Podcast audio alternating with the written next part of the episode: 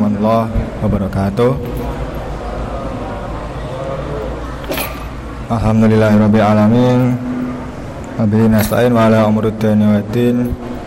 Wassalatu wassalamu ala asrafil anbiya'i wa mursalin Wa ala alihi wa sahbihi ajma'in. Amma ba'du. Bulan Ramadan, bulan yang penuh berkah serta uh, merupakan ruang belajar yang dimasuki manusia. Dalam bulan Ramadan itu banyak pelajaran mengenai perbaikan diri, pengembangan rasa dan tentang peluasan persepsi. Jadi manusia bisa dalam bulan Ramadan itu bisa uh, menyegarkan sekaligus membaru, memba, uh, jiwa kita. Jadi dalam bulan Ramadan hal-hal yang kita abaikan uh, bisa menjadi begitu berharga serta level apresiasi kita meningkat. Namun peningkatan tersebut itu hanya terjadi saat mungkin setelah berbuka atau Ramadan berlalu uh, apresiasi itu bahkan bisa menghilang. Nah, manusia pada umumnya itu makhluk yang takjub dan heran. Maka pikirannya akan bekerja saat uh, dia berusaha memahami peristiwa yang menakjubkan atau yang terlihat aneh baginya. Misalnya ketika lihat mobil Ferrari bagus banget gitu uh, kita merasa takjub. Namun rasa takjub tersebut itu hanya sepintas saja. Uh, kemudian rasa takjub tersebut uh, nanti menghilang bisa menjadi rasa terheran-heran melihat harganya yang fantastis.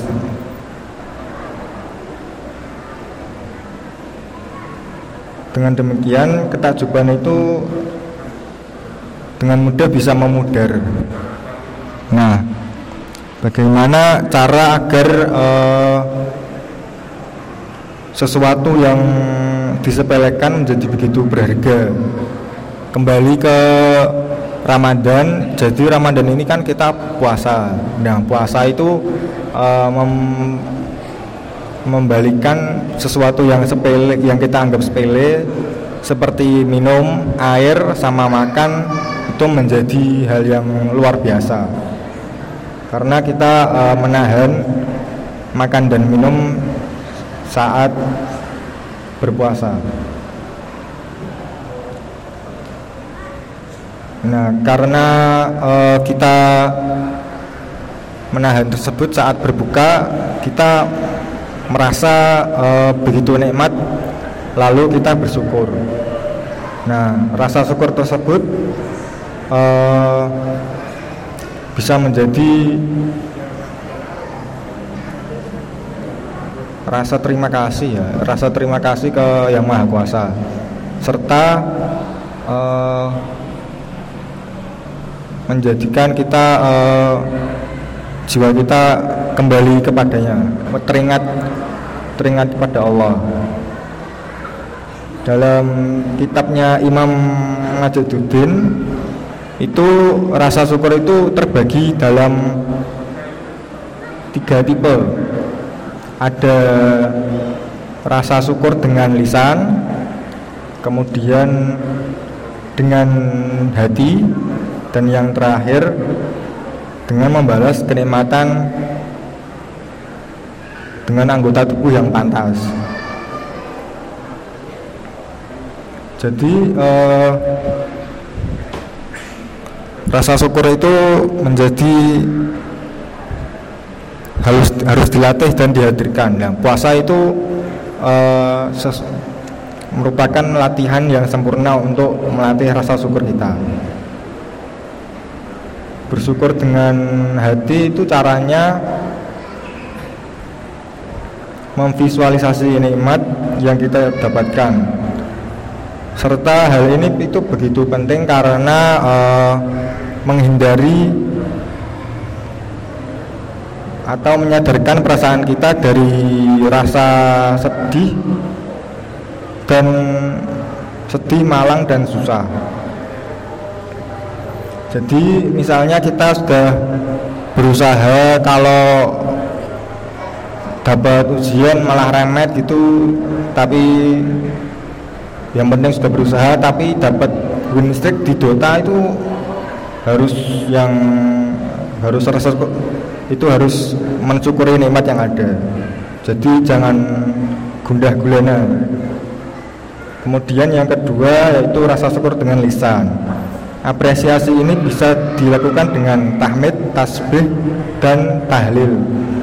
Seperti dalam uh, surat Saba ayat 13 Ya malu ala Dawud syukro Yang artinya itu bekerjalah Wahai keluarga Daud Untuk bersyukur. Tapi eh, perlu di, diketahui bahwa Rasa syukur itu Tidak dapat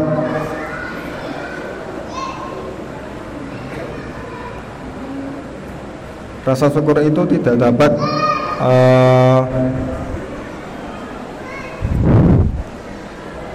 menutupi kenikmatan Allah Subhanahu wa taala.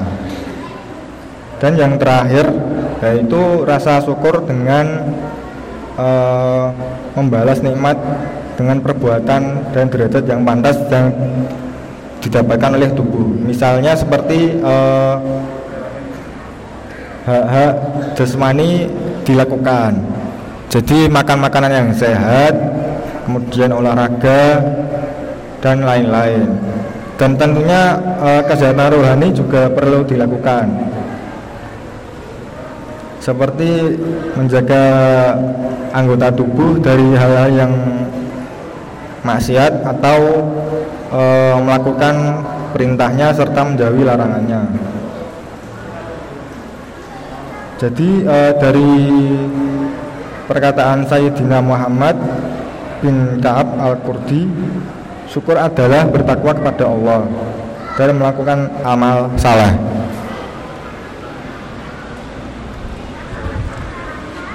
Sekian dari saya. Wassalamualaikum warahmatullahi wabarakatuh.